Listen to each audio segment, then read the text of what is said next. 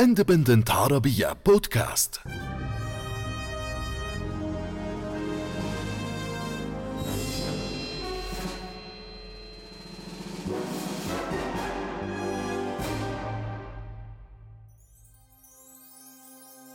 بودكاست سقرطة مع عبد الله المطيري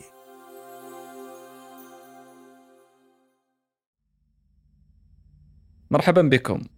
في كل فصل دراسي تقريبا أطلب من الزملاء الطلاب في برامج الدراسات العليا أن نقرأ نصا فلسفيا لأفلاطون. غالبا ما يكون هذا النص إما الجمهورية أو محاورة مينون لاتصالها مباشرة بفلسفة التربية. هذه النصوص كتبت تقريبا في القرن الرابع قبل الميلاد، أي قبل أكثر من 2400 سنة. أول ما يتبادر للذهن عند التخطيط لقراءة هذه الكتب هو إلى أي مدى ستكون مناسبة لنا هنا في القرن الحادي والعشرين.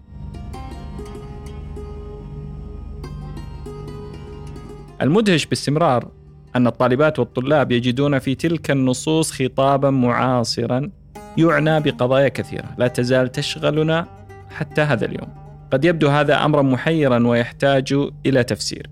برأيي أن الفلسفة على خلاف العلوم الطبيعية ربما ليست تراكمية بمعنى أن جديدها يغني عن قديمها.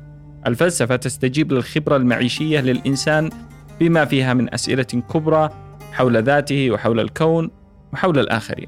هذه الخبرة تتكرر مع كل إنسان ولا بد أن يسير كل إنسان رحلته الخاصة فيها.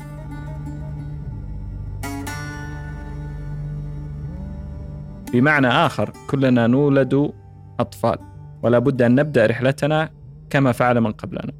لهذا السبب فأنا الإنسان في القرن الحادي والعشرين لا تزال لدي أسئلتي الخاصة عن العدالة والجمال والحق والخير ومعاني الأشياء كما كان الأمر عند سقراط وأفلاطون وغيرهم قبل 24 قرن. هذا المشترك الإنساني الذي لا يتجاوزه الزمن يبدو أنه يفسر الشعور الذي كثيرا ما عبر عنه الطلاب عند اتصالهم المباشر بما قرأوه من محاورات أفلاطون.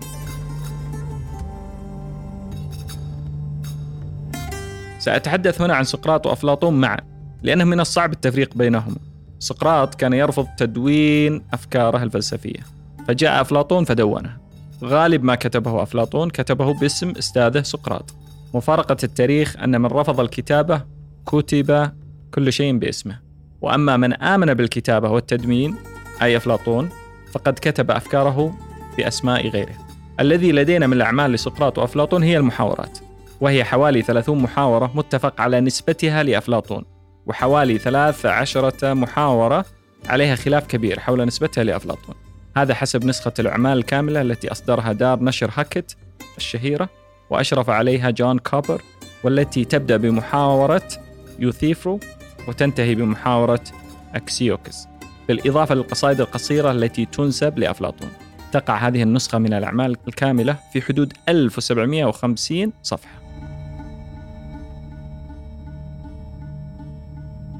من الألغاز المحيرة محاولة تمييز أفلاطون من سقراط في تلك الحوارات كل شيء تقريبا مكتوب باسم سقراط أو باسم شخصيات أخرى ولكننا نعلم أن أفلاطون هو الكاتب.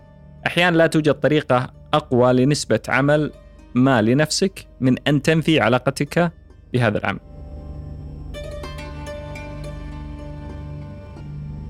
عادة ما يقال أن سقراط هو السؤال في المحاورات وأن أفلاطون هو الجواب. سقراط هو الذي يطرح الأسئلة ويقلق الناس ويتحدى قناعاتهم السابقة وربما يسخر منها مدعيا أنه لا يعرف شيئا وأفلاطون هو الذي يقدم الإجابات المطولة هو صاحب المذهب. نحن هنا أمام سؤال وجواب. عادة ما نثني كثيرا على السؤال في الفلسفة فهو فعلا نافذة الحرية وعصب الحركة والتغيير في الفكر. هنا يكون سقراط هو النجم الأبرز. لكن للجواب قيمته العليا كذلك في الفلسفة. الفلسفة جواب كما أنها سؤال. الجواب انغماس أكبر في مغامرة البحث وتعريض للذات للمحاولة بما يعتريها من إمكان الخطأ. أحيانا يدفعنا الخوف أن نكتفي بالسؤال. في الأخير نستطيع أن نحتمي بالجهل حين يكون السؤال خطيرا. سقراط كان يفعل ذلك. ولكن الجواب حدث كذلك ومدد للعالم. الجواب الجيد رحم للدهشة والسؤال. الحقيقة أن في كل جواب جيد بذور لأسئلة جديدة وفي كل سؤال جيد دعوة كريمة للجواب. هذا الترابط ربما هو ما يجعل من الصعب التفريق بين أرسطو وأفلاطون بعد أن جمعهم التاريخ. حوارات أفلاطون مدخل رائع للفلسفة لعدة اعتبارات مهمة. أولا كتبت الحوارات بأسلوب أدبي رائع وبطريقة مسرحية مشوقة. ما لدينا هو مشاهد لشخصيات تمارس الفلسفة في حياتها اليومية. يلتقون بالصدفة على أطراف المدينة ثم ينتقلون لبيت أحدهم ويتسامرون طوال ليلهم حول قضايا الفلسفة المختلفة. الأفكار هنا تكون مرنة ومخاتلة تأتي وتروح تحضر وتغيب. تنتهي الحوارات بلا حسم. في كثير من الحوارات نهاية مفتوحة. فيها حكايات وقصص صراعات شخصية. لكنها في كل الأحوال تجعل القضايا التي تناقشها مثل قضايا الخير والعدل والحقيقة قضايا في لب الوجود الإنساني. الوجود الإنساني المتصل بالحياة المباشرة للإنسان وليس وجوده الأكاديمي والعلمي فقط. هذه الحالة من الفلسفة المعيشية بما فيها من انفتاح وارتباك وفوضوية قد تكون هي المدخل الأنسب لتحقيق هدفين. الأول التعرف على أهمية القضايا الفلسفية وارتباطها الوثيق بحياة الإنسان وتعددها وتعقيدها وفي ذات الوقت تحقق الهدف الثاني وهو عدم الارتباط مبكرا في مذهب محدد. حتى المذهب الأكثر شهرة عند أفلاطون وهو مذهب المثل تجده يطرح كفرضية فقط في محاورة فيدو. وفي الجمهورية يبدو مثال الخير عصيا على الفهم. وفي محاورة مينون نجد أن البحث المعرفي كله يبدو مستحيلا. الشاهد هنا أننا في المحاورات في حالة من المراوحة التي لا تتوقف بين الجواب والسؤال وبين الشك واليقين. وبين المعرفة والجهل. فيما يتعلق بحياة أفلاطون فقد عاش في أثينا في اليونان في القرن الرابع قبل الميلاد. من عائلة أرستقراطية تغيرت أحوالها مع تقلبات الحياة السياسية في أثينا. في ذلك الوقت كان أفلاطون تلميذا لسقراط وأستاذا لأرسطو وأسس الأكاديمية الشهيرة لتعليم الفلسفة. الفلسفة في ذلك الوقت لم تكن علما محدد المعالم بقدر ما كانت ربما أم العلوم فهي تشمل الرياضيات والعلوم الطبيعية والطب والهندسة وغيرها من العلوم.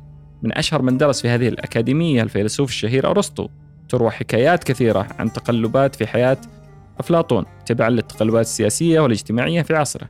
نعرف أن أستاذه سقراط قد حكم عليه بالإعدام في محاكمة شهيرة بعد اتهامه بإفساد المجتمع وخصوصا الشباب بأفكاره الخطيرة. يروى كذلك أن أفلاطون قد قبض عليه وكاد أن يعدم ولكنه بدلا من ذلك تم بيعه في سوق النخاسة إلى أن قام أحد طلابه بشرائه وتحريره من جديد. في الجمهورية المحاورة الأشهر ربما من بين كل محاوراته قدم أفلاطون تصوراته عما يمكن تسميته بالمدينة العادلة. في هذه المدينة لابد أن يقوم كل فرد من أفراد المجتمع بالدور المناسب لطبيعته. من هنا يأتي دور التعليم والتربية والنظام التعليمي الذي يهدف للتعرف على طبيعة كل إنسان وتوفير التعليم المناسب لكل طبيعة. بالتالي سيكون المجتمع في الجمهورية مجتمعا طبقيا ولكنها في هذه الحالة طبقية مبنية على القدرات والكفاءة وليست مبنية على تاريخ متوارث من الأجيال السابقة. سيكون لدينا عمال حرفيين وجندا للحراسة وطبقة حكام يختص بها الفلاسفة. من هنا جاء التعبير الشهير بالملك الفيلسوف أو الفيلسوف الملك. بحسب أفلاطون فإن الفلاسفة يجب أن يحكمون لأنهم هم القادرون على الوصول إلى معرفة المثل العليا وبالتالي معرفة ما هو العدل الحقيقي. هناك من فسر هذه الأطروحة عند أفلاطون وكأنها محاولة منه لترشيح ذاته للمنصب السياسي الأعلى. وهذا ما أثار القلق منه عند الطبقات الحاكمة خصوصا وأنه سليل عائلة أرستقراطية وقيل أن أحد أجداده كان ملكا. كل هذه تأويلات ولكن الأكيد أن أفلاطون كان يفكر انطلاقا من الأوضاع السياسية والاجتماعية التي كان يعيش فيها. بل أن هناك من يفسر مذهب المثل ذاته على أنه محاولة لحل المشاكل والاضطرابات في عصره. المذهب المثالي بهذا المعنى هو محاولة للاستقرار من خلال البحث عن أساس آمن أساس لا ينتمي لعالم التجربة المتغير والمتحول باستمرار. بمعنى آخر المثالية محاولة للعثور على مرجعية مطلقة يتم حسم الأمور من خلال العودة لها. مذهب المثل عند أفلاطون يسعى لتحقيق هذا الهدف فمن خلال التأمل العقلي التجريدي يستطيع الفيلسوف الوصول إلى المعاني الحقة. إذا كنا هنا مثلا في العالم التجريبي لا نعرف إلا الأمثلة العينية من الأشياء الجميلة التي يعتريها الفناء والفساد والتغير فإن هناك طريقة نصل من خلالها بالعقل إلى أن نعرف مثال الجمال أي الجمال في ذاته وليس فقط تمثلاته الفردية. الجمهورية كانت حلما لتحقيق ذات الغاية في مجال العدالة والتنظيم الاجتماعي. لهذا السبب كان أفلاطون معجبا بالرياضيات والهندسة وكتب على باب الأكاديمية لا يدخل علينا إلا كل عالم في الهندسة.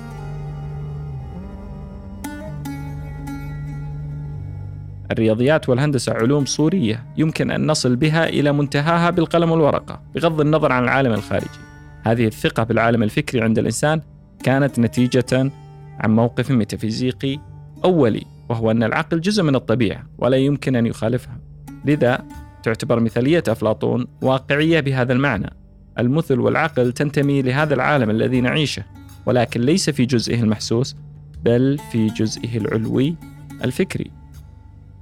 هذه الشمولية في التصور المثالي كما ظهرت في الجمهورية أثارت نقد الفيلسوف المعاصر كارل بوبر الذي اتهم أفلاطون بتقديم نظام شمولي لا يعترف بحرية الأفراد ويبرر حتى العنف في سبيل تحقيق الغاية المثالية التي يسعى لها والتي ليس لدينا أي تأكيد أو ثقة بأنها غاية الناس كذلك. أفلاطون فعلا كما يقول على لسان سقراط ليس مشغولا بسعادة الفرد ولكن بسعادة الجماعة وأن هوية الإنسان يمكن اكتشافها مبكرا وبالتالي توظيفها في العمل المناسب للبناء المجتمعي ككل هذه العبارات أثارت خوف وغضب بابر وغيرها من كثيرون واعتبروها تأسيس للشموليات التي سادت في العالم وأدت إلى كثير من الكوارث بابر هنا يعتقد أن دور أفلاطون لم ينتهي وأن تأثيره لا يزال قويا في الفلسفة والفكر الإنساني. من جهة أخرى يقول الفيلسوف المعاصر وايت هيد أن الفلسفة الأوروبية ليست إلا تعليقات على فلسفة أفلاطون. من يسمع هذا التصريح في البداية قد يتهم صاحبه بالمبالغة ولكن من يدرس المباحث الفلسفية الأساسية ويدرس المحاورات الأفلاطونية يلاحظ أن الرحلة بدأت من هناك. أو على الأقل أن المحاورات فتحت النافذة من ذلك الوقت. أعتقد أن طبيعة المحاورات ساعدت على كل هذا. كما قلنا في البداية الطبيعة الحوارية لأعمال أفلاطون جعلت لديه القدرة على عرض عدد كبير من الأفكار من خلال شخصيات مختلفة. لم يكن من المهم في الحوارات حسم القضايا أو حتى الوصول إلى نتائج واضحة بل كان الاستشكال هو الأساس. لا يمكن لنا بالتأكيد أن نتجاهل الطبيعة الحيوية للفكر في أثينا في ذلك الوقت واعتماده على الحجاج في كسب المواقف مما طور كثيرا من آليات التفكير وطرق التعبير. حكاية اليوم عن واحدة من أشهر الشخصيات التي وردت في محاورات أفلاطون وهي شخصية دايوتيما معلمة الحب.